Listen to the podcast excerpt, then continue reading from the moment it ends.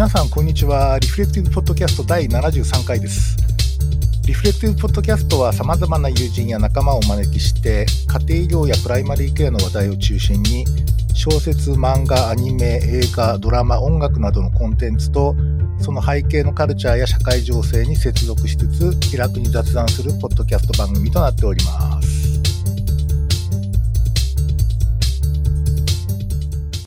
えー、ということでですね、えっと、あの、引き続き先週に引き続きですね、ちょっと配信収録をしておりますが、えっ、ー、とですね、今日は、えっ、ー、と、前回に引き続きですね、ちょっと新エヴァンゲリオンに関連した話題をちょっと語ってみたいなってことで、えっ、ー、とですね、えっ、と、株式会社インパブリック代表の広石拓司さんに来ていただきました。どうも、広石さんありがとうございます。どうぞよろしくお願いします。はい。よろしくお願いします。まあ、前回、あの、ひろしさんに来ていただいたときは、あの、ひろしさんの映画少年ぶりっていうか、その、そうです。なんか映画オタクぶりをですね。その話しかしないですね、ここに出てくるの。何やってる人かなどですよ。ただのオタクでしかないという。そういう感じですなんか本業の話はほとんどしないけど、まあ申し訳ないんですけど、本当に。いや、でもなんか、あの、すごいこう、あの、ひろしさんおそらく僕知ってる中で一番映画見てる人だなと思ってて。ああ、いえいえ。はい。あの、以前にあの、ご出演いただいた時もちょっとお話ししたんですけど、えー、あの、一回あの、例のあの、今回話題、あの、新エヴァンゲリオンを監督された、あの、えー、安野監督のシン・ゴジラ、ええそうですよね。二人で感動してですね。そうですね。それで、シン・ゴジラを語る会。トークイベントやろうぜ、みたいな感じになってですね。そうですよね。やりました。いや、あれね、すごい、僕にとっては結構衝撃的な体験だったんですよ。あ、そうなんですか。何が体験すごかったかっていうと、なんか、どんな人来んだろうみたいな感じだったんですよ。そうですよね。どんな人来んだろうっていや、全くそのオープンで、その、なんつうか、別にあの、友達限定じゃなく、なんか告知されていたので。そうですよね。そしたらなんかあの、結構若い女性とかが来られてて。そうですよね。結構熱く。それで、我々のこのゴジラオタクトークに真剣に聞いてくれる若い女性って僕 初めてまあね、すごい、まあやっぱりいろんな人がいますが、僕も出会ってて、ああ、この人だな。まあいろいろ言われますから、ね、そう。大学院生だったんですか、彼女なんかね。そうです。それで、あの、ね、いや、エヴァについてちゃんとここまで話せた先の先生が初めてですとか言われましたから、それでは、そういうふうにして。で、すごいなんか藤沼先生が会うとき、なんか帰りがけに、いや、今日はなんかめっちゃ楽しかった。思ってたでしょめっちゃ楽しかったんだよって、ね、最後帰られたのが。いや、本当印象なんかね、いや、こういう。やってよかったと思って。そうなんですよ。なんかこういう、そんなこう、なんていうか会話ができる会とかって絶対ちょっと職業柄ありえない感じなんで。そうですよ、職業だから、そう。だからすごいなんかね、感動して。いやいや。本当はだから、今回まあこういうパンデミックじゃなければ、ね、リアルでやりたかった。トークイベントやりたかったって。みんないろんな思いを持ち込んでいただければと思いますけどね、今回そうなんですよね。はいはい、だからちょっとまあ、そのトークイベント、イベントの代わりと言っちゃなんですが、すね、ちょっと今日はそういう感じで、はい、じゃあどうぞよろしくお願いします。やっていきたいと思ってますので、よろしくお願いします。はいそうですね。あの、まあ、早速ちょっと新エヴァンゲリオンの話から ね、はい、していきたいんですけれども、はい、あの、えー、っと、まあ、あんのか、まあ、今年の3月に、まあ、ちょっとこう延期延期でやっと公開されて、僕も劇場で見たんですけど、えー、っと、ひろしさんもあれですか？割と早めに見たんですか？そうですね。僕は初日にもう無理やり。初日？マジか初日に IMAX で見に行きましたからね、もう無理やりやけ月曜 月曜日。月曜日のミーティングが始まるまでの時間だと思って。まあ、時間で行ったという。そうそう、それで。すごい。初日2本目で行きましたね。そうそうそう。で、なぜ月曜日の平日にこんなに大人の男が集まってんだみたいな。そう、なんで満員なんだみたいな。なんで満員だみたいな。でもなんかツイッターで話題になった、なんかありましたよね。4コマ漫画、あのなんか漫画みたいなやつで。皆さん、あ,、はい、あの、普通映画始まる前ってわちわち変だけど、みんなめっちゃ真剣な雰囲気で待ってる。なんか、安野が何を出し、安野のなんか異常、結論見に来たんだみたいな感じの、なんか、映画館の空気がほぼなんか、始まる前の気楽さはどこにもないみたいな感じがなんか漫画になってましたけど、そういうのがツイッターで回ってましたけど。まだやっぱそういう感じですよね、みんなにとって。なんかね、すごいっすよね。なんかこう、わ、僕も一週間ぐらいかな、ね、公開一週間ぐらいで見に行ったんですけど、ね、まあ結構やっぱ満員で、結構もうお客さん入っていて、まあ終わった後みんなこう呆然とした感じ。なんか、周り見たらみんな呆然とした感じで、ちょっと立てないみたいな。まあそうですよね。そう。なんかエンドロールのところで誰も帰る人がいなかったっていう、そういうなんか、じーっとしてるっていうみんな。まあエンドロールにめっちゃ意味がありますからね、今回はね。そういう意味ではね、と思いますけど。はい。いやという、あ、ということは、ひろしさんあれですか？もういわゆる直撃世代ですか？いや、直撃ではないですよ。直撃ではないですね。ちょっと後ですよ、ね、ちょ、ちょっと後。だから僕よりもした。多分、だからあの、シンジ君と同じ年っていうか、やっぱりあの、宇多田ヒカルとかそういうぐらいなんですよね。うん、やっぱ80年代前半に生まれてる子が多分一番直撃世代で、うん、で、そういった意味では、その、なんていうかな、僕はちょっと上ですよね、そういう意味では。やっぱり、だから僕はね、うん、まあ、やっぱりね、やっぱりガンダム世代、それとはガンダム直撃世代ですよね、ちょうどね。まあそうですね。ヤマトガンダム世代、ヤマトガンダム世代ですよね。はい、そういう意味では、はい、はい、だと思います。はい。ひろしさん的にはどんなこう感じで見られてたんですか？なんか、まあ今回の作品だけじゃなくてもいいんですけど、そのエヴァンゲリオンシリーズみたいなやつを。そうですね。まあちょっとえ、まあ、ちょっと話せるありますが、エヴァンゲリオンの一番最初にまで僕、多分再放送で見たんですよね。あの、エヴァンゲリオンは。あの、夜中に再放送してるやつで多分ずっと見たんですけど、その、一番最初に僕が思ったエヴァンゲリオンに対する感想はね、やっぱりね、なんか一つのアニメの終わりだったんですよ。こう、日本アニメの終わり感っていうのが、多分すごくあって、なんていうかな、こう、閉じた物語っていうか、つまり、その、まあ、やっぱりヤマトとかガンダムとかがあったわけですよね。それでエヴァって、やっぱりまあ、だから後でになってくると、なんかあの世界系って言われますけども、やっぱり自分と親とか家族の話とか、こう自分の閉じた世界で話がこう完結してしまうわけですよね。で、これは、なんかね、決定的に日本アニメが変わるなと思ったら、やっぱりそれ以降変わったんですよね。で、多分それ以降アニメは深夜枠に行くんですよ。つまり、オープンに開かれた家族で見るっていうものとかじゃなくって、やっぱりこう、主人公の子がいて、その周りの世界で、ほぼ世界が動かしていくみたいな感じの、あの、話じゃないですかと。うん、そうですね。うん、で、こうやって、なんていうかな、いや、それ面白いんだけど、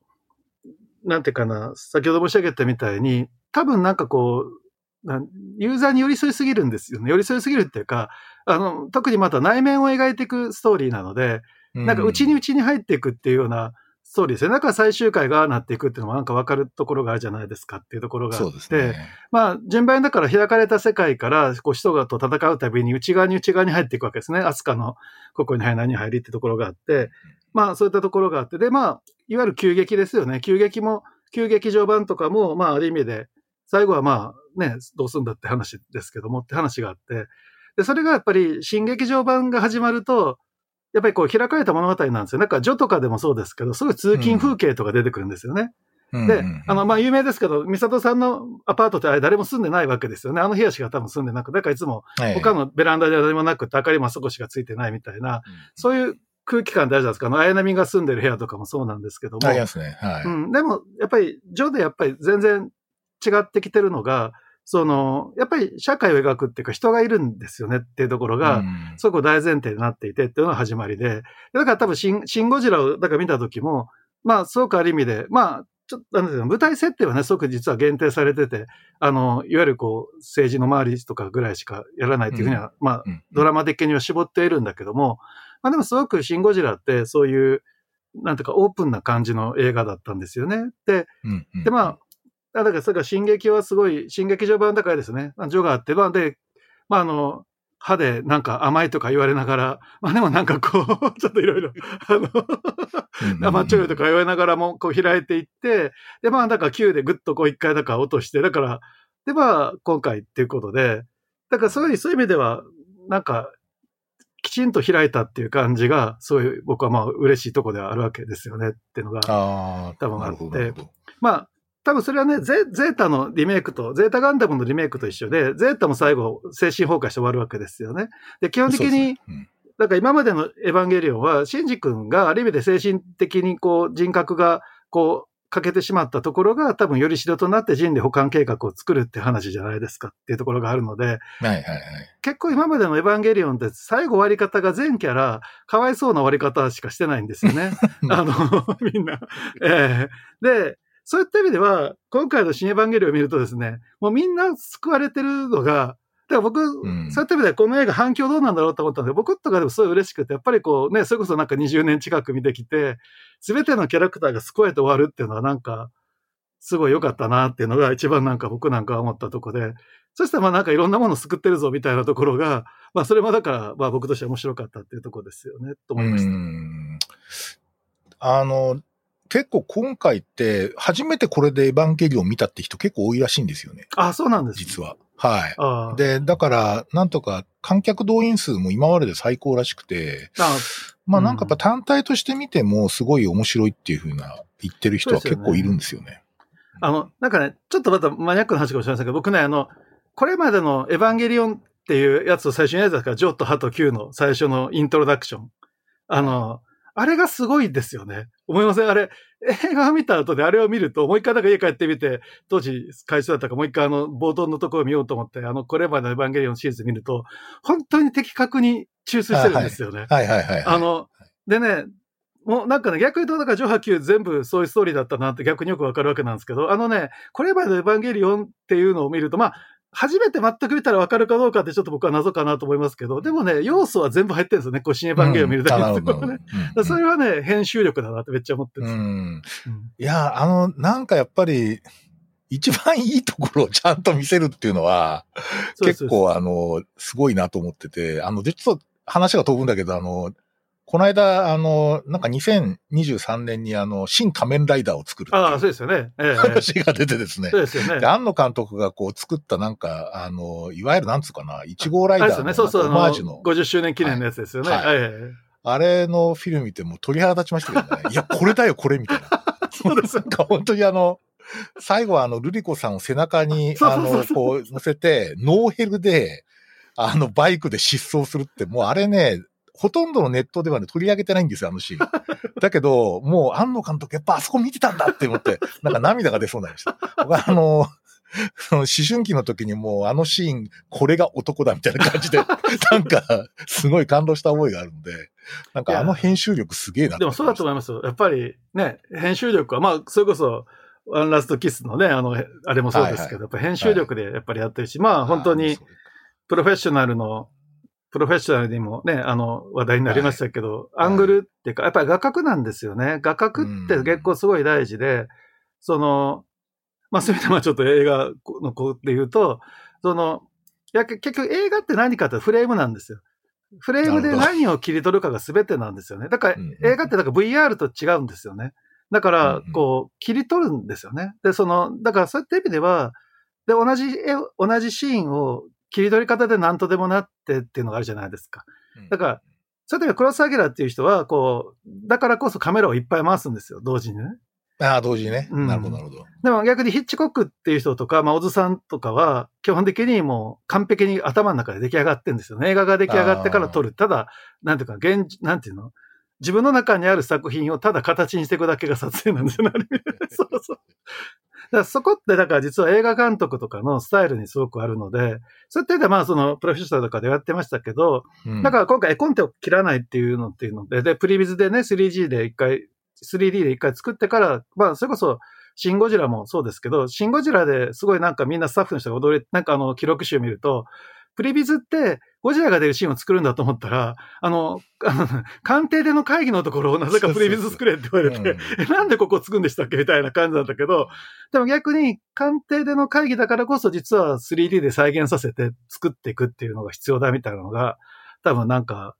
やっぱりそれが多分シンゴジラの良さなんですよねっていうのがそうそう。だから前回ひろしさんが来ていただいた時に、あの、シンゴジラのプリビズで作ってるところに結構ひろしさん興奮気味にそうです。あれは 興奮気味なんですよ。興奮気味。興奮気味なんです、あれが。あれがなんか、ちょっと僕最初ピンとこなかったんだけど、今回その、改めてその、例えば安野監督のあの例のドキュメンタリーとか、あと最近あの、カラーが公式でなんかその、ツイッターでですね、ね設定とか、そう、撮影のあれって、もうほとんどがミニチュアが作られていて、そうですよね。で、まあ、あの、ドキュメンタリーでも役者さんの演技をこう、そうですよね。モーションキャプチャー、決めて探すみたいな、ねええ、あれやってましたよね。あれはすごいなと。だからやっぱり絵コンテ切手じゃないんだなっていうのはすごい思いましたね。そうですよね。やっぱり、それは結構面白いですよね。やっぱりなんか絵、絵なんですよね。絵の力っていうのはやっぱり結構大事で。だからあの、あれですよね。あの、まあ、あの、プロフェッショナル、また今度再放送の皆さん見ていただきたいですけど、あれが面白いですよね。あの、最初の8号機の回のところが、あの、見せた、なんか、引きとキャップが全部逆だよって言うんですよね。あの、スタッフが作ってるところで。あ、もう覚えてます。あれ結構僕かなり真剣に見たんだ、あの番組。そうです。あれがいいんですよね。あれがいいと思う。いや、最初、あれ、あの、パリのオープニングのシーンはすごいですよ。あの映画ね。ええむしろ、なんか、あれがすごくやっぱり、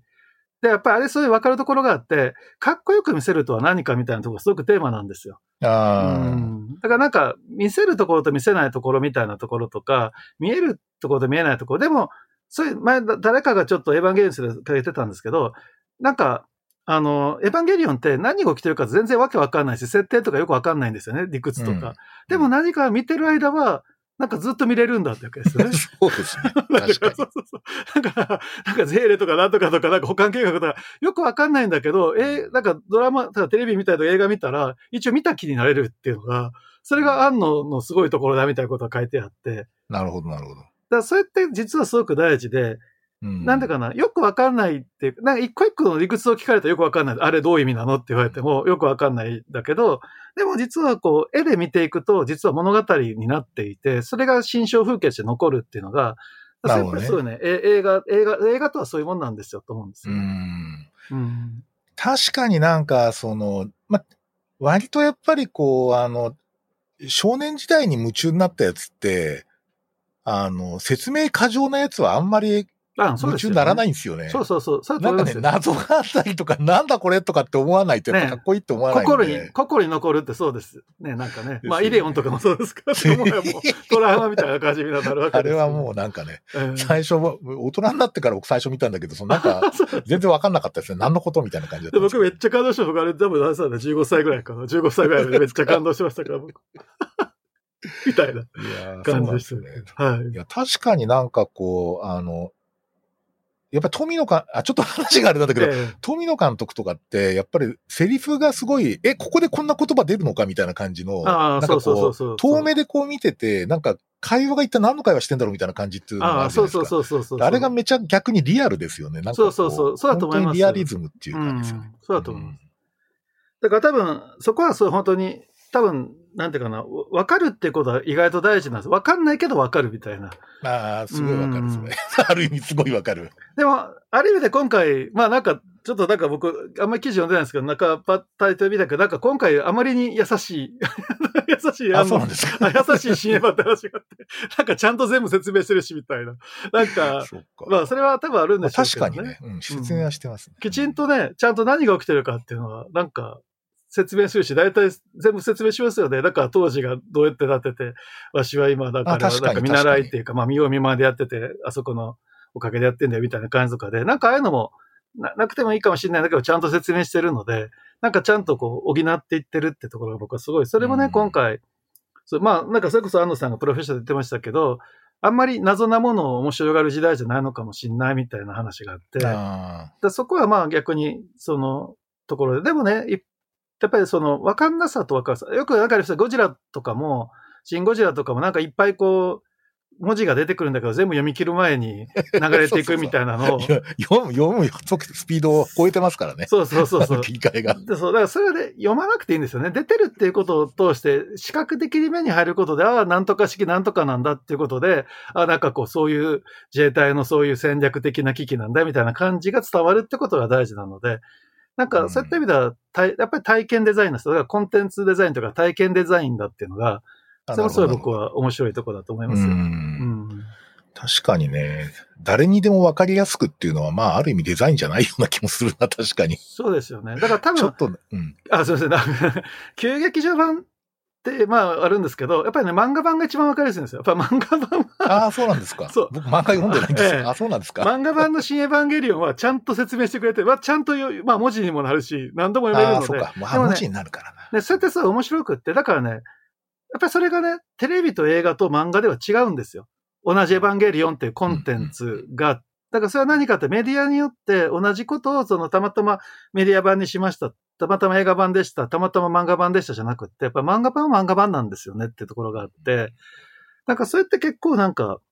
すごく僕はこのエヴァンゲリオンのシリーズの、そこはなんか面白いところだし、みんながそうい愛してるところなんだと思いますけどね。なるほどね。うん。そっか。あの、なんかあれ、僕ね、なんかね、それでちょっと興味持って、その、まあ、ドキュメンタリーの興味持って、その昔安野監督が撮った実写映画っていうのを、ああ、そうですよね。ちょっとラブポップっていうのをちょっとね、ね。実はアマゾンで見れるので、ちょっと見たんですけど、どこれまんまエヴァンゲリオンじゃんそうそう、これまんまエヴァンゲリオン感があります。すごい、もうなんか、こう、か、それこそアングルとかカットの、そのな、あの、撮り方がすごいリズムとかがもうほぼエヴァンゲリオンでしたね、あれは。うん、そう、だから多分なんか、そういうことなんですよね。だからなんかこう、中身じゃないみたいなところなくはないんですよね。え映像形式で、映像体験的なものっていうのが、多分すごく大事。安野にとってはすごくそれが大事なんだと思うんですけどね。うん、うん意外とね、シンゴジラとかシンエヴァは優しいですよね。なんか、ちょっと説明丁寧にしてくれてるので、まあそこも含めて、まあちょっとそれが間口を開けてるってことかもしれないなと思いますけど、ね。まあやっぱりわざわざ映画館に行って見るっても最近だとこうストーリーを追いに行くっていうよりもなんかやっぱり映像体験そうですよね。じゃないですか。ただまあアベンジャーズもそうだと思うし、あのなんかもうすごい豪華でリッチなこうなんかこう音と映像で楽しむある種イベント化してるから、まあそういう点でもすごい映画向きなんですよね。おそらくね、エヴァエヴァンゲリオンはね。だから多分その、そうそう、というのが多分新劇場版ですよね。多分ね。うんあ、それで劇場版か。なるほど、なるほど。だから多分新劇場版っていうことの意味っていうのは、多分そういう風にして作っていかないと、まあ、あの、一番最初のなんでエヴァもう一回作るのかっていう話が安野さんが出してるやつがありましたけど、うん、やっぱり、いや、でもなんか、すごく面白いですよね。アニメの一回僕はなんか閉じるんだなっていう感じが僕はそういう、やっぱりテレビ版見終わった時すごく思ったんですけど、うん、アニメでだからもう一回、だから産業としての、なんかこういうものが開かれていくタイミングかもしれなくって、それこそまさに、ね、あの、まあ、新海さんのやつとかね、鬼滅は100億いっていいんですよって 話、あの、安野さんの劇場の とこで言ってましたけど、でもなんか、そういう意味では、なんか再びね、なんかこう、一回閉じたアニメーションの世界っていうのが、もう一回こううまく開かれていって、なんか鬼滅みたいなやつも含めて、うん、なんかソニーがちゃんと取り組むってことによって産業として整っていくみたいなところっていうのは、なんか実は今すごいテーマなので、そういうなんていうかな、エヴァンゲリオンの25年じゃないかというふうに思うんですよね。うん。あ、例のあれですね、あの、舞台挨拶のやつですよね。あ、そうそう、舞台挨拶のやつ。あれすっごい面白くて。面白いです。なんか、ええ、なんかこんなに礼儀正しいんだとか、なんかもう無理してるな、みたいな感じがすごいなんか。いや、でもそういう人なんだと思いますけど、ね、ああいう人なんですね。ええ、だと思いますよ。多分、なんか、なんか突き詰め、なんか、ちゃんと作ろうとするとそうなるっていうことですよね。だからなんかね。なんか、そういう面白かったですね。ドキュメあの、プロフェッショナルもなんかいろんなとこあるのかもしれませんけど、やっぱりなんか、なん、やっぱ分かってもらえないんだみたいなことが言ってたじゃないですか。なんか、あの、A パートと B パートとか。なんか、そう、思ってた以上にみんな分かってもらえなかった、分かってもらえてないってだったら書き直すよとかでみんなマジかよみたいな感じでありますけど、やっぱりなんかね、分かってほしいし、一緒に作りたいんですよね。あの、あそこで言ってましたけど、でもその気、その気持ちすごいよくわかって、なんか仕事でも、僕本当みんなと一緒に、うちのスタッフで作りたいんだけど、でもなんかこう、で、スタッフが作ったやつをなるべく活かそうと思いながら、もう一回こう企画書を完全に書き直したりするわけですよね。で、そうすると、なんか、前、なんかうちの会社で辞めていった子なんかは、なんかそれがちょっとショックだったみたいな感じがあって、私役立たないのかも、みたいな風に思ってたと。でも、なんか、いや、そういう気持ちは、いや、一緒に作ってたし、その書いてくれたやつをなるべく活かそうと思ったけどっていう感じなんですよ。なるほど。うん。だから多分あれって、鶴巻さんとかがこう、プリビズ的にこう撮ってて、で、最後編集とかも全部やり直すんだけども、でもね、誰かが作ってくれるから分かるってことがあるんですよね。うん、あの、自分も、例えばこう企画とかやって、なんか、こういう感じなんですよねって、一回書いてみてくださいよって、うちのスタッフ書いてくれて、で、そうすると、それを見るから、ああ、こっちじゃないってことが分かったりとか、ああ、ここが、こういう表現だとこう伝わっちゃうよなって分かっちゃうから、だからもう一回自分で多分作り直すんですよ。だから、だからそうやって、ある種の見方をすれば、そういう独裁的に作ってるって感じしますよね。なんとかこう、結局最後は自分でやるんですよね。みたいな。結局なんか私たち変えたんだけど全部直すじゃないですかみたいな感じあるんだけど、でもね、それも含めてみんなで作ってて、でもやっぱり自分が、やっぱり一番面白いと思って、これがいいと思うものを世の中に出そうとすると、やっぱり最後はちょっとこう自分でこうやってややり直しちゃうみたいなところは、あるかもしれない。で、そうするとなんか独裁的だっていうか、なんかある種ね、そういう、なんかありますよね、作作家っていうのはそういうもんだとか、あの、途中でちょっとネットで話題になった、あの、なんだっけ、シン・ウルトラマンの現場に、あの、来るなもんっていうのが、噂が流れて、なんかカラーが否定したみたいなありますけど、なんかあの、まあ、ゴジラの時とかそうだけど、なんかこう、なんかガーって作り直すから現場とまめたいな話は、まあ、そういう話は、まあ、シン・ゴジラの記録集にも出てくるんですけども、まあ、でも、それを、だからそれを、なんていうかな、こう、自分が作ったものを否定されたじゃなくって、そういった過程も含めて、一番大事なのは誰が作ったかとかじゃなくて、最後にいいものができるってことだよねっていうところだと思うんですよ。うん、やっぱ出来上がったものが面白いものじゃないとやっぱ意味がないですよねっていうところが、うんうん、だから多分安野さんがみんなで本当に作ってるんだからよく僕誤解されるんですけど、あの、なんかみんなで作りたいし、みんなの使ってる素材がいっぱいなんですよって言ってるのは多分本当だと。そこは僕すごい共感したとこ。うん、面白い。なるほど、なるほど。まあでもこれだけあれですよね。こうやっぱ作家について語りたくなるって本当珍しいですよね。ああ、でもそれありますよね。まあ。すごいですよね。うん。うん、まあ、ある意味で、うん、あまり私小説でしたからね、今回は。そうですね。そうかみたいな、小説かみたいな、これはみたいな感じです。なんかやっぱり、なんか面白いものはやっぱり自分の中のものを出すことだみたいなことをちょっと、あのドキュメンタリーでも言っていて、ね、なんかそこはすごいやっぱり、だからシン・ゴジラとかおそらく新仮面ライダーも自分は出てこないと思うんですけど、だからそういう点で本当に映像クリエイターとしての才能が、あおそらくそういうところに出てるんだと思うんだけど、ね、この作品だけはちょっとおそらくすごい、作家を離れてはちょっと語れない感じですよね。そうですよね。多分、エヴァンゲリオンはやっぱり多分、やっぱりその、逆に言うと、最後の裏宇宙編はもう完全に自分の体験談ですよね、全部がね。だから、で、自分が好きだったものが順番に出てくるわけですよ。で、多分それが多分一番面白かった、自分にとってだったことだし、まあそこのもののエッセンスを、まあだからエヴァには本当に自分の作りたいものを全部入れたっていうふうに安野さんも言ってますけど、うんうん、でまあそれこそ、あのね、昔のインタビューでキャラクターは全部自分のどっかの側面を全員に反映させてるんだって話をしてますけども、まあそういった意味では、なんかそういったところってすごく面白いですよね。だから逆に言うと、この映画はすごくそういうものだし、で、そういった中でやっぱり昭和だから昭和の映画ですよね。あるいは昭和についての映画みたいな感じがなくはないんですよ、新エヴァって。うん、なるほど。えー、広い時代について昭和ってどういう感じなんですか？なんつうかこう。ねいやいや、昭和はだから、ある種良かった時代ではありますよね。で、まあ、特に昭和の後半の方ですよね。だから多分安野さんとか、まあ僕とか、まあ先生とかも一緒にこう重なってるようなところで言うと、やっぱり、なんていうかな。なんか、ある意味で日本ってその、60年代で政治の季節終わるんですね。70年代からすごく消費の世界に入っていくわけじゃないですかっていうのがあって、うんうん、でも、その中で多分政治をし続けたっていうのが多分特撮とかアニメだと思うんですよ。うん、うん、だから、そこが多分なんかすごくポイントで、平成とかになってくると、なんかね、消費に押し切られるんですよ。なんかこうある意味。あの、でもなんか、こう、まあ、特にサブカルっていう側面で言うと、やっぱり政治的なものと消費的なものがすごく混在してるっていう時代が、まあ、やっぱり60年代、70年代、80年代として多分あったんだろうなっていうのはなんか、やっぱすごく思うんですよね。うん、で、うん、ある意味で、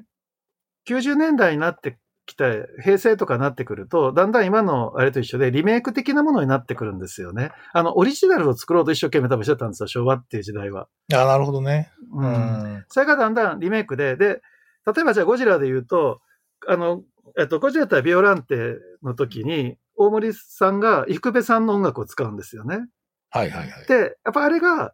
もう、もはや、なんていうかな、こう、リメイク、なんていうの、ぐるっと一周回ったわけですよ。昔、オリジナルの、あの、伊福部さんの音楽で、ゴジラ対メカゴジラまでがあって、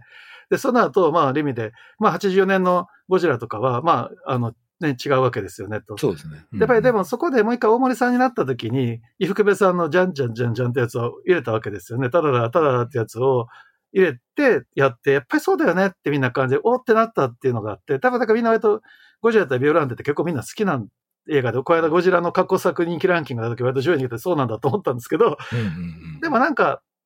あの時から2周目に入ったんです。だから平成ゴジラシリーズってなんか全部追いかけんですよね。だから新怪獣なんか出てこなくって、ひたすらゴジラ対モスラとか、メカゴジラも、まあメカゴジラって概念でまあ気流ってなるんだけど、もう一回作り直しじゃないですか。だから全部リメイク、リメイクですよ。全部作り直しの世界なんですよね。で、エヴァンゲリオンで多分その時なので、だからね、昭和の面白かったもののリメイクなんですよ、多分、新エヴァンゲリオンって。で、それでずっと平成時代が来て、で、まあ、まあ、まあ、たまたまかもしれないけど、令和になって、だからあれが結構感動なんですよ。初めてビデオネオンジェネシスっていう、シンジ君のかん、かん、あのセリフってめっちゃ感動だと思うんですよ。綾波のあの、バーっと出てきて、あの、なのでこれからは、やっぱりあのね、未知の世界だからネオンジェネシス新世紀が始まるのよって話を言って。いや、言ってましたね。ね、それで初めて見るよ新世紀っていうのが、だからそれがやっぱりなんかね、やっぱりエヴァの25年っていうのの持つ意味っていうのは、なんかすごくあるんですよ、と僕は思ってます。いや、確かにあそこであのネオンジェネシス出てきた時、ちょっとゾッとしましたよ。ね、そうそうそうそう。すごい、のけぞりましたけどね、なんか。でもね、それ、まあ面白いですけど、それまたどっかで僕、Facebook 書こうで書いてるんですけど、よく言ってるんですけど、20世紀が始まったのは1920年代なんですよ。つまり、第一次世界大戦があって、まあ、科学の発展みたいなものを単純に信じられなくなったりとか、広告みたいな、あの、ものの品質はも広告が大事になってきたりだとか、消費だとか、映画だとか、そういったものがどんどん広がっていくっていうものっていうのは、やっぱり20世紀になったのは1920年代の半ばからだと言われてるんですね。だそういった意味で本当に、実は、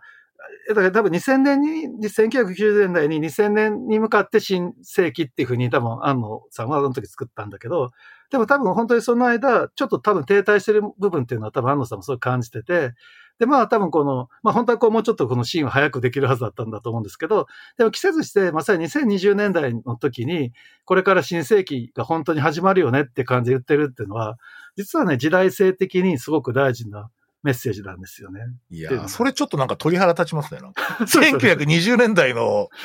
そのある種なんていうか、まあ、繰り返しっていうか、やっぱり20、新世紀は2020年からであるっていう。そうそう。だから実は、なんかまあ、それはね、まあ、それは僕的な解釈ですけども。いやいや、面白い。まあ、でも多分ね、その映画のそういうものとシンクロしてて、逆に言うと、その、だからまさにこれからね、脱炭素していってて、またいろんなモードが変わっていくっていう時に、それはなんかある種の時代性みたいなものがあって、まあ本当初めて見るよ新世紀って、ネオジェネシスっていう言葉は、まああの、まあちょっとこの番組的にちょっと社会背景的なものと結びつけると、あの、そういう面白さが多分あるセリフなんですよねっていうのはありますね。いや、だから、本当はあれですよね。ある意味パンデミック、このパンデミックって、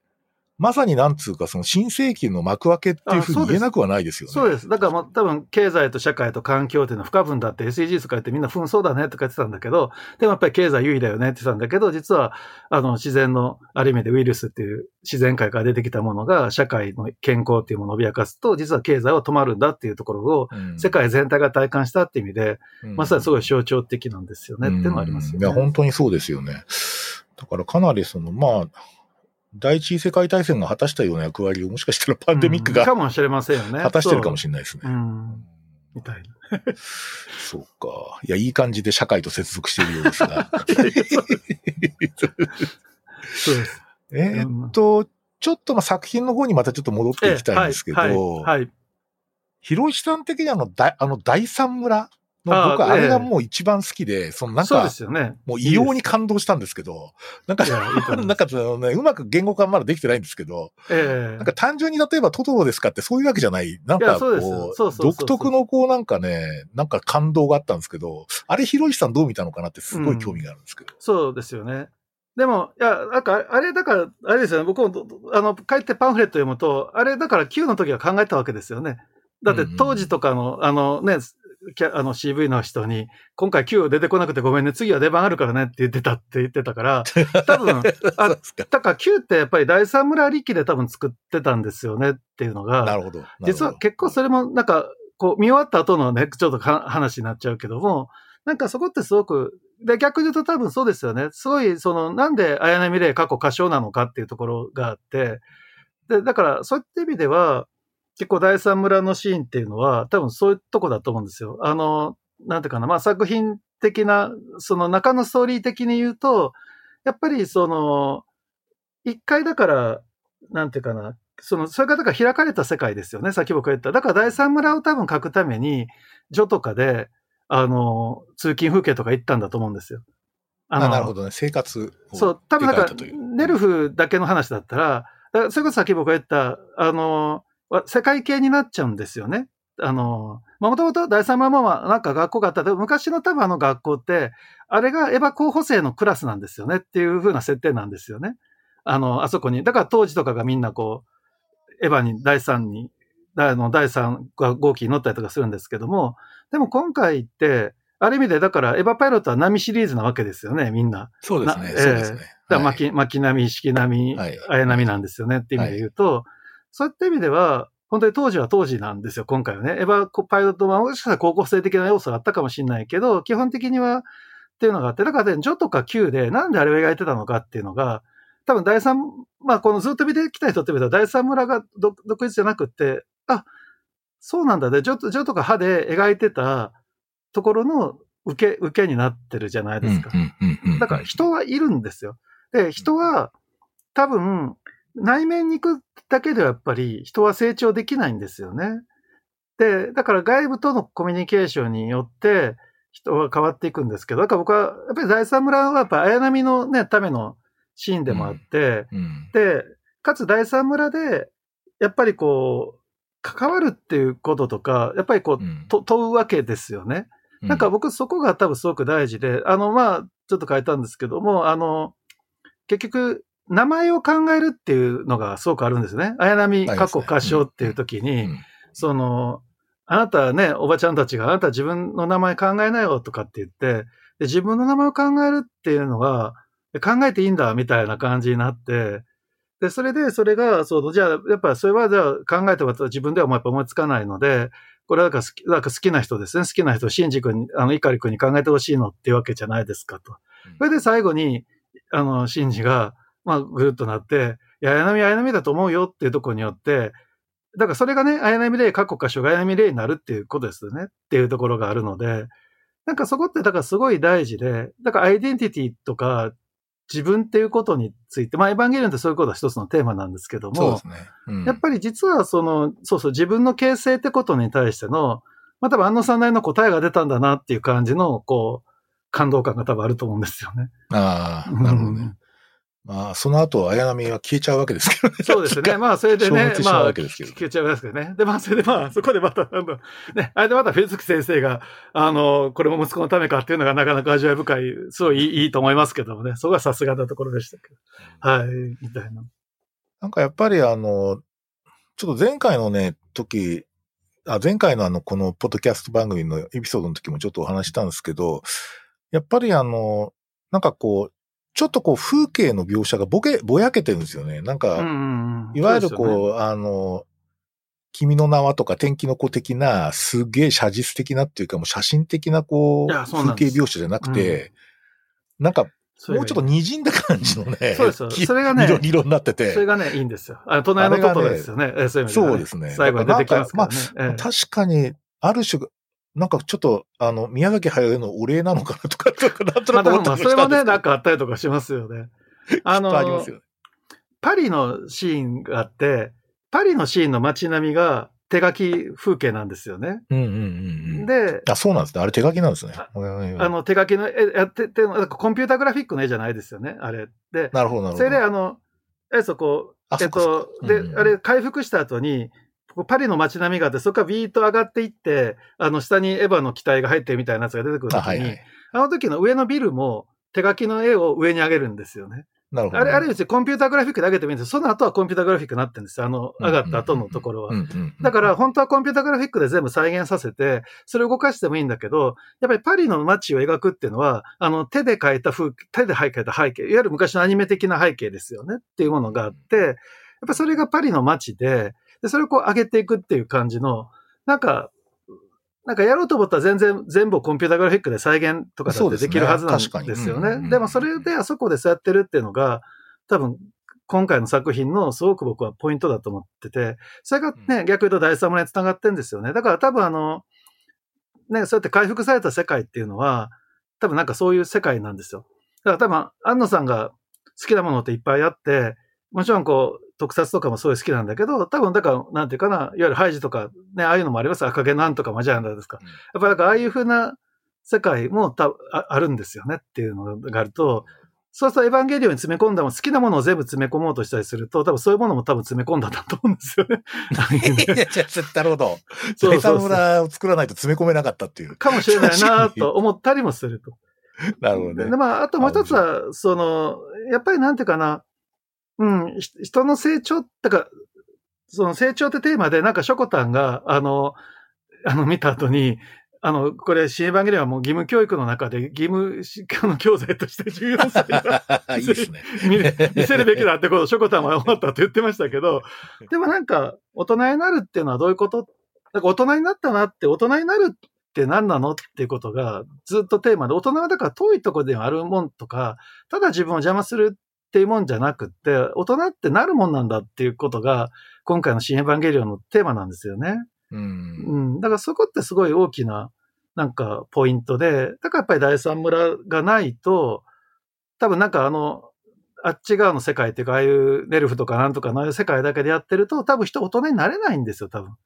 で、なれなかった人が玄道君なわけですよね、そういう意味では。いやまさにそうですね。うん、本当にもう永遠の中二病ですね。そうそう、永遠の中二なんで。永遠の中二なんで。だから、で、それ、それがある種の安藤さんの一つの側面なんですよ。そうですよね。うん、で、同時に、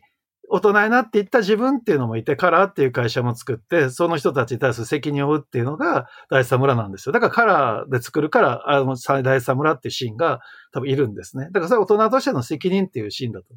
うん。まあ、ラストシーンでね、あの、なんていうか、ちょっと僕も今日疲れた感じでしたけど、なんか、最後駆け上がってなんか山口の なんか上の駅のあたりで急に実写に変わって、そうですよね。そうそうそう。って感じですよね。ね。あれはなんか、あれは僕なんか、ちょっとこうね、なんか、あ、まさかこの年になって大人になるのかみたいな自分がね。なんかそういうね。いいですね。そうですね。この年になって俺は大人になるのかそれは素敵です、ね。それは素敵です。そういうことだと思います。そうそうそうそう。いや、そうだと思いますよ。うん。だから多分なんかあの、急激の最後は、だから赤い意味で終わるんですよね。それで、その、でもなんかそうじゃなくて今回だから実写のみで終わったっていうのが多分すごく大きななんかポイントだと思うんですね。うん、いや、急激の、僕ちょっと終わり、急激の劇場版の終わりはちょっと甘、まあ当時ものすごいセンセーションだったらしいんですけど、僕は全くその頃仕事が忙しくて、それほどどころじゃなかったんだけど、なんか、なんか本当に、あれ今見るととんでもない映画だなと思いますけど、まあなんか急激の劇場版は。そうですね。急激の劇場版、急激で 面白いですよね。で、今回急激の続きだってことですね。今回新番組。まあそうですね。いや、本当そう思いました。全部の話の続きだったってことで、だから、カオル君はだから生き返、だからゼーレもずっと実は繋がってたっていうことなんで、多分そういう意味ではすごく面白いんですね。うん、いや、なんかあの、急激を劇場で見て、ああいうふうにこう、なんか、あの、描かれてバッとこうなんか明かりが急につくらしいんですよね、劇場のなんか。そうわった後、それでと、あって感じで。気持ち悪いって言って、襲撃出た瞬間に映画界ライトがつくみたいな。そう。で、そのと頭にでっかいハテナが出て、そのハテナを抱え続けて25年みたいな、なんかそういう感じの人結構多いらしいんですよね。そうですよね。僕も映画館行きましたけどね。あ、そうですか。ええー、そういうの。はい。まあでもやっぱり、うん、なんか、その、あの時の呆然とした感はもっとなんか、あれですよ、もうみんな、テレビ版の最終回一緒にみんな、呆然としてたじゃないですか。呆然としますよね。もうあれんな、いきなりあんなのだったらもうやられ、大変だとかってトラウマになりそうみたいな感じでしたけどね。今回その、ラストシーンの後に、あと、その宇多田ヒカルのそうですよね。歌が流れるじゃないですか。ええそれがいいあれね、なんかもうね、ちょっとね、落涙しましたね。僕なんかあまりにね、これすげえなんか、これほど合ってるのないなと思って。いや、本当だからさ、さすが宇多田ヒカルで本質ですよね。本当にこう、 Beautiful World もそうですけど。で、それでそれ面白い。だから、あの One Last Kiss が予告編で流れた時に、まあ YouTube でね、予告編見るじゃないですか。またこう流れて、で、私だけのもの、ルーブ行ったからつまんなくて、私だけのもの特訓でやってたからっていうのは、だから僕は綾波のことだなと思うから、多分新宿の歌かなと思ってたら、なんとあの歌は玄道くんの歌ですよねっていうのが、もう完全に玄道の歌だったって、そうだ桜流してて、あの、あの時に桜見てたの玄道だったんだみたいな感動があるんですよね。玄道ってとんでもない人だなと思いますけどね。最後のあの告白とかちょっともう呆然としましたけどね。もうなんかこ、ここでそれ言うのかいみ。人巻き込みすぎみたいな感じですけど。なんかね。まあ、というのが、だから本人の、だから、だから安野さんなんだと思いますよ。うん、だって自分の、だって好きだったもののために、好き、だってある意味で、だって好きだったものを再現するためにここまで人を巻き込んでるんですよねってことですよ。うん、だから多分それが、だから結局、ユイに会いたいっていう気持ちをやるためにこんだけ人巻き込んだし、世界中動かし、回し込んだっていうのは、それは多分逆に言うと安野さんにとってみたら自分が本当に好きなものを復活してもう一回出会いたいから家に、もう一回こんだけいろんなものをこう、ある意味で引きずり回してやるわけですよねっていうのが、なんかそこの自覚っていうのが僕最後のあそこだろうなってそこ思ったとこあって、ね、で、多分だから宇多田ヒカルはね、そこに共感したんですよ。だからね、クリエイターの魂同士とぶつかり合うんですよね、あのラストの曲あいいなぁ。でも、ゲンドウ君の曲であり、あの、庵野さんの曲であり、それは Beautiful World は多分多分新宿っぽいところの、だからその、同じ安野さんの中にある、だからあのパンフレットにこっちにこうね、同じページに、あの、ワンラストキストと、あの、ビューティフワードの歌詞が並行して並んで、あの、並んで変えたんですけど、はい。はい、あれ結構すごい味わい深くって、だから同じ安野さんっていう人の大人的な側面と、その少年の時の中二的な側面の両方が、なんかあの、ここに入ってるっていうとこだから、そこをだから宇多田ヒカルが、やっぱりだから何のために変えたかって、やっぱそういうところに多分共感して多分変えてるんですよねっていうのが、うん、それがなんかもう筆記が大人になったなって感じですよね。なんかだから僕ちょっと宇多田ヒカルさんに関してはそれほど僕、あの、追っかけてなかったんですけど、まあ今回ちょっと実は、いや実はね、あの、ワンラストキスの、PV にやられちゃったんですよ。ああ、そう。こうすっげえ、めちゃくちゃ魅力的な女性に描かれていて、えー、そうですよね。ちょっとこれはたまらんみたいな感じだった。なんですね。こんな人身の回りにいたらやばいよみたいな感じの、そうですよね。そのものすごい魅力的じゃないですか。で、彼女なんか、うん、まあもちろん子供、お子さんもいらっしゃるし、まあ、えー、僕調べたら2010年から15年まで一応人間活動そうです人間活動ですよね。そうなんですよ。はい、はい、はい。まあその後からまたファントームとか初恋とかもちょっと最近のアルバムすごいなとかって思ってて。うん、そうだと思います。すごいです、ね。まあやっぱりなんか別格の人だなと思うし、逆に言うと、そのずっとその、宇多田さんにこう曲をお願いしてた庵野監督のセンスっていうか、まあそれもやっぱすごいなと思うんですよね。なんかね。まあでも。曲に関してはね。うん。だからある意味だからその、宇多田ヒカル世代が多分本当にエヴァンゲリオンと同じ世代なんですよ。シンジ君と同じように成長してるんです、ある意味で。だからそれはすごい大きなポイントで、だからその、まあ、だから、それでまあ作品のファンでもあったってところでね、多分最初そうですよね。本人もすごい大ファンみたいな、ね、そうそうそう。だから多分そこの共感度みたいなところが、多分なんかすごくあるってもありますしね。まあだから、それもなんかすごく面白くって、その、まあよく、まあ宇多田ヒカルはね、さっきの人間活動の前って、すごいあれなんですよ。宇多田ヒカルの多分一番の特徴はね、不在なんですよ。不,、不在っていうところが、すごくテーマなんですよね。だから、大体、その、なんていうかな、まあ、最初の、だからね、オートマティックとか、あの、ファーストラブは、割と相手の存在がなんかリアルにあるんですよね。なんかキスしたとか、匂いがとか、なんかいろんな話があったりとかしていくんですけど、どんどんと歌ヒカルってどんどんね、不在のリリリックさなんですよ。うんうん、だから、いないっていうところとか、欠けてるって部分が、だからすごく大事で、音楽的にもなんかそういうところが多分あって、だからそういうもし歌田ヒカルって、なんていうかな、まあ、昔それちょっと一時期話題になったけど、コンサートでも絶対バックボーカル入れないんですよね。全部自分の歌声だけ。ああ、そうなんですね。そう、だったのが、うん、でも逆に言うと人間活動後はそうじゃないのでってだからその、あの、人間活動だとファントムで、あの、こね、コラボ曲がいっぱい出るじゃないですか。うんうんすね、あれってだからすごいんですよ。だってコンサートですら全部自分の曲のサンプリングでやってたんですよね。なるほど。で、でそういった意味では、なんか自分の世界の完成だし、そこにあるのはやっぱり取り残された少女みたいなものがずっとあって、だからそれが多分ね、すごい、あの、アンのエヴァンゲリオンに響くんですよ。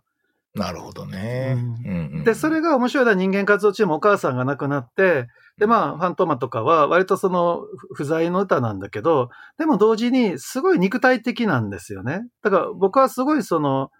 初恋っていう曲がね、まあ、そういうのが光りますけど、あれで、会うのが、なんか自分よりも先に、あの、涙が出たりとか、心が、体が動き出すっていうような歌詞じゃないですかっていうのがあって、それってすごいんですよ。なんか、もうそうやって歌いがすごい、なんていうのかな。要するに、実存なんですよね。あの、不在ではなくって実存っていうところからスタートしてるんですよね。で、そこが、で、そしてすごく生音的なものにすごいこだわるんですよね。あの、そうですね。確かに。ベースとかの。だからそういった意味では、それが逆に言うと、だから今回、そう面白いんですよ。だからその、宇多田ヒカルが、だからある意味で、人間活動の前に Beautiful World を作って、で、まさに人間活動中で、あの、だって、音楽が、シーンから離れてる時に桜流しを作ってるんですよね。まあそうですよね。そうそうそうそう。それで復活して、これなので、それはね、もうなんかね、この宇多田ヒカル史とエヴァンゲリオン史の重なりは、もうそれもまためっちゃ感動なんですよ。いや、なんかね、本当すごい並行してるなと思って、まさに直撃世代なんですよね、おそらく、ね、そうです。だから、多分そこはさっき言ったような意味での同同世代性っていうか、うん、多分なんか、そうやって実は音楽シーンも多分そうなんですよ。うん、なんか、うん、ある意味で日本のエンターテイメントっていうもの自体の、なんていうかな、こう、昭和の時代があり、まあ、ある意味だからユーミンがいて、ユーミンもある意味で天才少女だったわけですよね、ある意味で。うん。うん、そういった意味では、そうだと歌ヒカルがまあ平成を代表するって感じに多分なっていって、で、その中でこう、ある種消費されていった中での、まあちょっと疲れた、消費された自分ってところから、人間性を取り戻すというのは人間活動期間だったと思うので、うん、で、取り戻したらなんと肉体を伴って帰ってきたみたいな感じが、すごい感動なって、ね、そうそうそう、身体性が取り込まれてきててっていうのが、それが多分それね、先ほど第三村にも多分繋がってきてて、要するにもうめっちゃ理念的、概念的な世界から身体的な世界なんですよね、まさに。だから、綾波っていうものに、まあでも、綾波の身体性っていうのは、ね、今回のテーマですよね。歯もそうですけど。そういった意味での、で、最後にね、なんか実はずっと1号機にね、いてて、なってたんだっていうのは、あれもいいですよね、と思うん。ですよ。だから、ありがとう、僕、ね、ここから僕はやるよっていうところが、すごくあれもいいとこなんですけども、だって髪の毛だけ伸びてたら、それが前のあの、アスカの髪を切って新つながるってもそういうポイントだったと思うんですけど。まあ、確かに。うん、そういった意味では、そう、面白くって、だからなんか、その、そういったとこ含めた、なんていうかな、こう、身体性ってことですよ。だからなんか言ってたあの、マリがアスカの髪を切るときになんで髪の毛が見んだっけっていうのの時に、それがあなたが紛れもない人間っていう証拠じゃないのっていうようなことを、マリがアスカに言ってるんですよね。うん、で、綾波の髪が伸びてるっていうのが僕はすごいポイントだと思ってて。いや、伸びてましたよね。そうなんですよ。だから多分あの、初号機に乗ってた綾波は、だからあの綾波なわけですよね。シンジ君が助けてくれた綾波なんですよね。そう、だから、そうそうだそれがいいんですよ。その辺の身体性ってもあるんですよね。だから、うんその辺も含めて、だから身体性を伴うっていうか、概念的なものと身体性っていうところが、だから実はそういう歌田光と、こう、まあ、エヴァンゲリオンだとかまあ、それはある種同時代的に進んできたし、それぞれが年取っていったってことではあると思うんですけども、うん、それはすごい面白いところだと思ってるんですよね。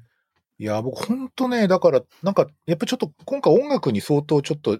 よくよく考えてみると、なんかなんでここで翼をくださいなのか、あそう今回ボヤジャーでしょ？そうですね。ボイジャー、ボイジャーで。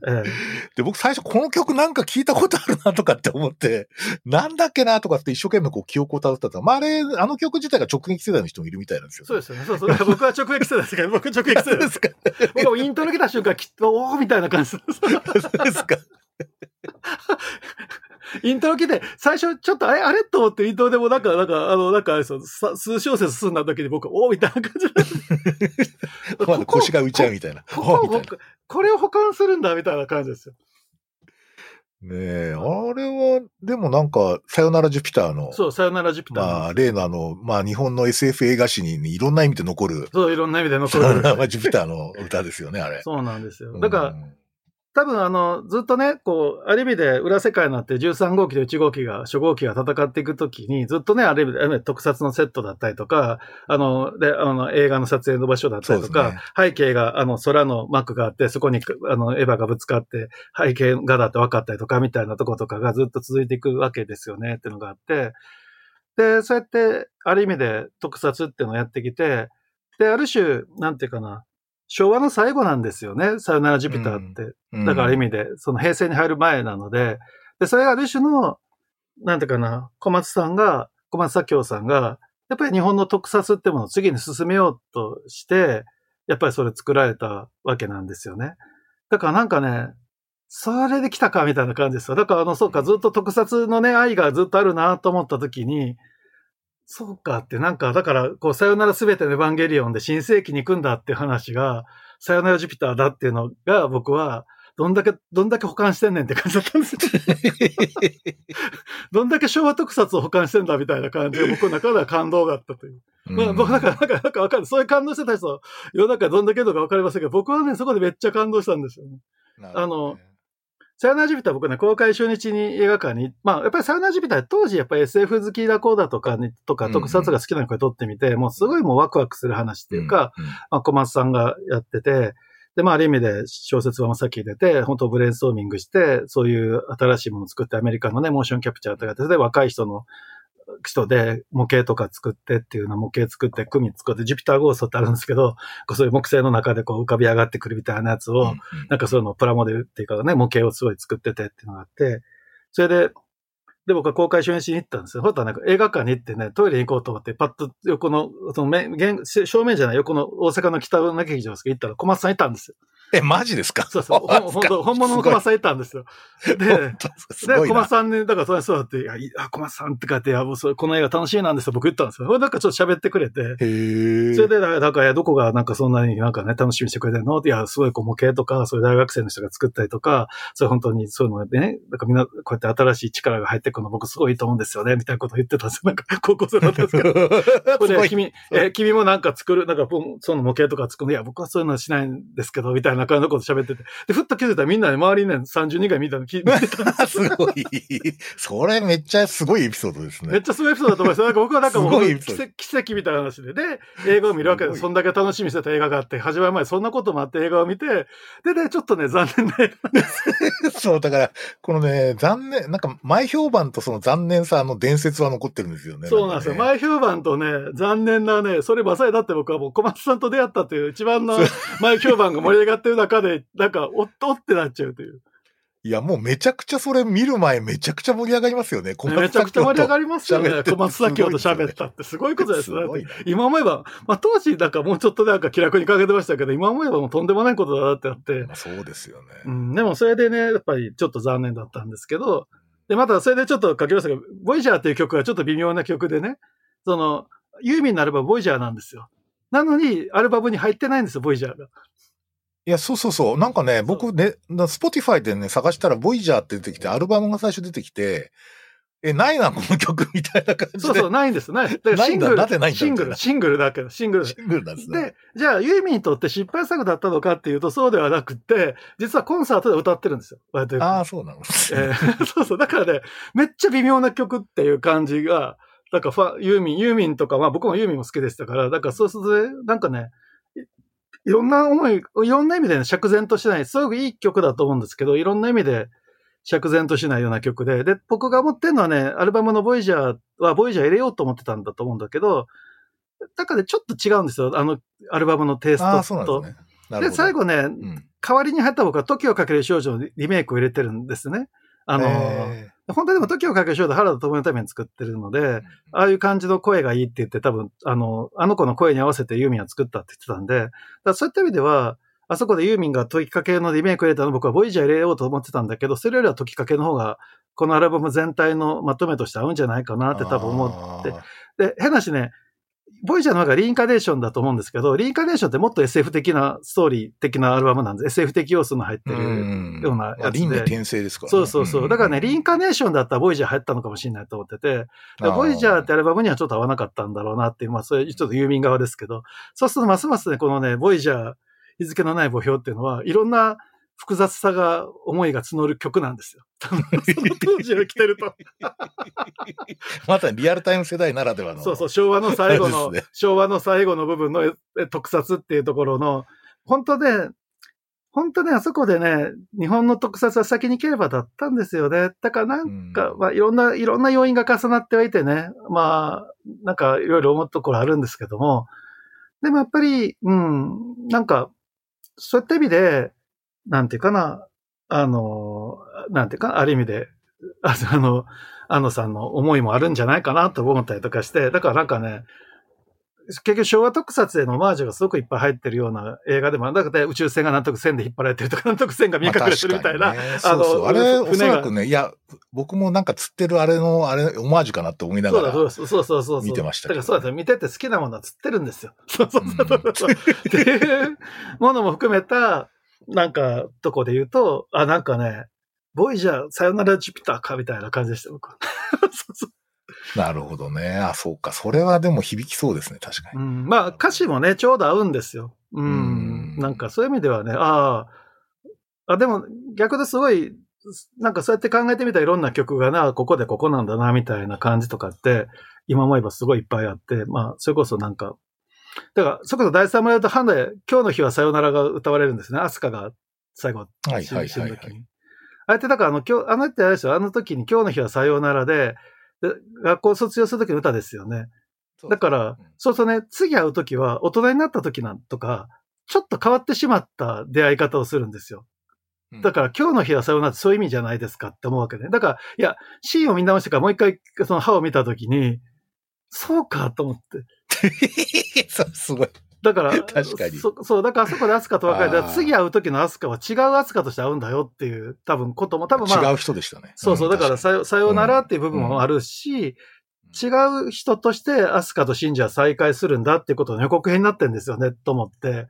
わかんない。そ、本当にそうな、そう考えたらどうかわかりませんけど、そう思ってね、歯を見ててめっちゃ感動した人か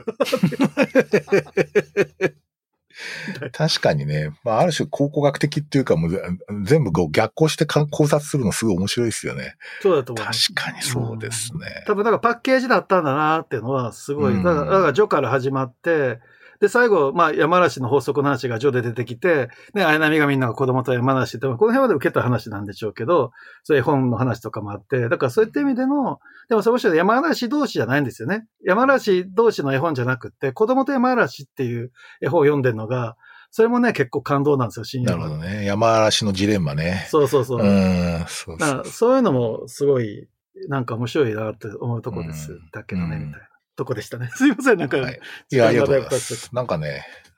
だいたい予定の1時間にあっという間になってしまったんですが、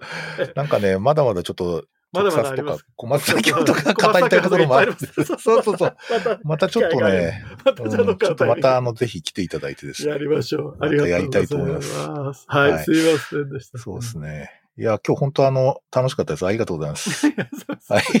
喋らせていただいて。なかなか喋る相手がこういうの僕もあんまいないの。いや、と思いますよ、おそらく。はい、こういう話を、こういう話を喋れるってのはありがたい限りだ。はい。ありがとうございます。はい。じゃあどうもありがとうございました。あ、じゃあどうもありがとうございました。じゃあ失礼します。